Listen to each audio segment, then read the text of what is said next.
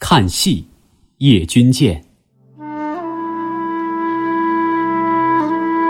时间是晚上8点，太阳虽然早已经下落，但暑气并没有收敛。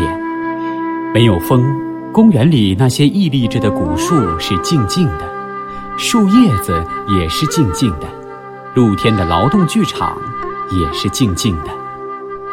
但剧场里并不是没有人，相反的，人挤得非常满，每个角落里都是人，连过道的石阶上都坐着人，工人、店员、手艺人、干部、学生，甚至还有近郊来的农民。一句话，我们首都的劳动人民。从前面一排向后面一望，这简直像一个人海。他们所发散出来的热力和空中的暑气凝结在一起，照在这个人海上面，像一层烟雾。烟雾不散，海在屏住呼吸。舞台上的幕布分开了，音乐奏起来了，演员们踩着音乐的拍子，以庄重而有节奏的步伐走到脚灯前面来了。灯光射在他们五颜六色的丝绣和头饰上，激起一片金碧辉煌的彩霞。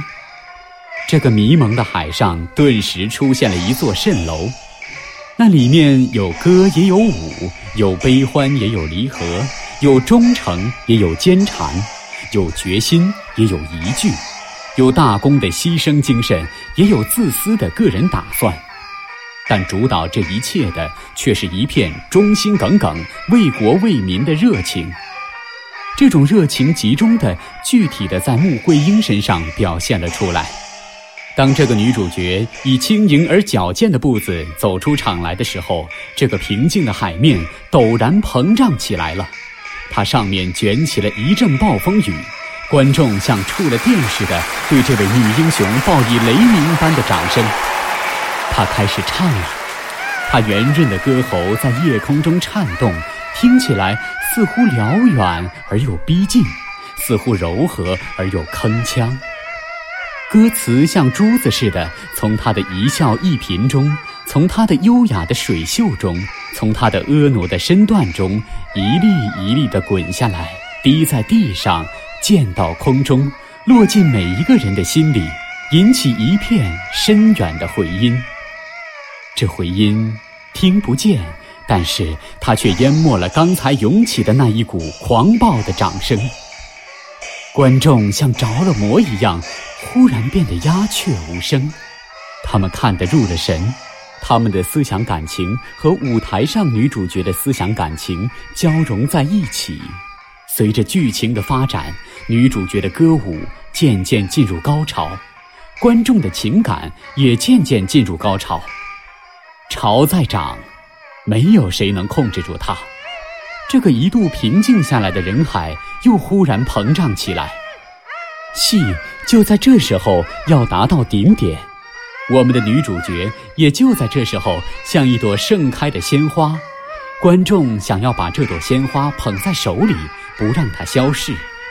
他们都不约而同地从座位上起来，真像潮水一样涌到我们这位艺术家的面前。观众和他打成一片，舞台已经失去了界限，整个的剧场就是一个庞大的舞台。我们的这位艺术家是谁呢？他就是梅兰芳同志。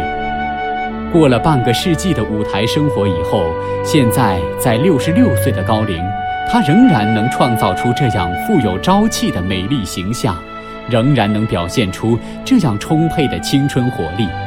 这不能不说是一个奇迹。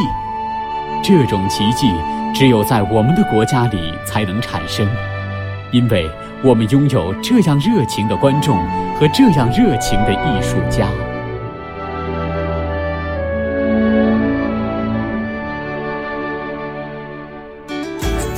更多课文请关注微信公众号中国之声。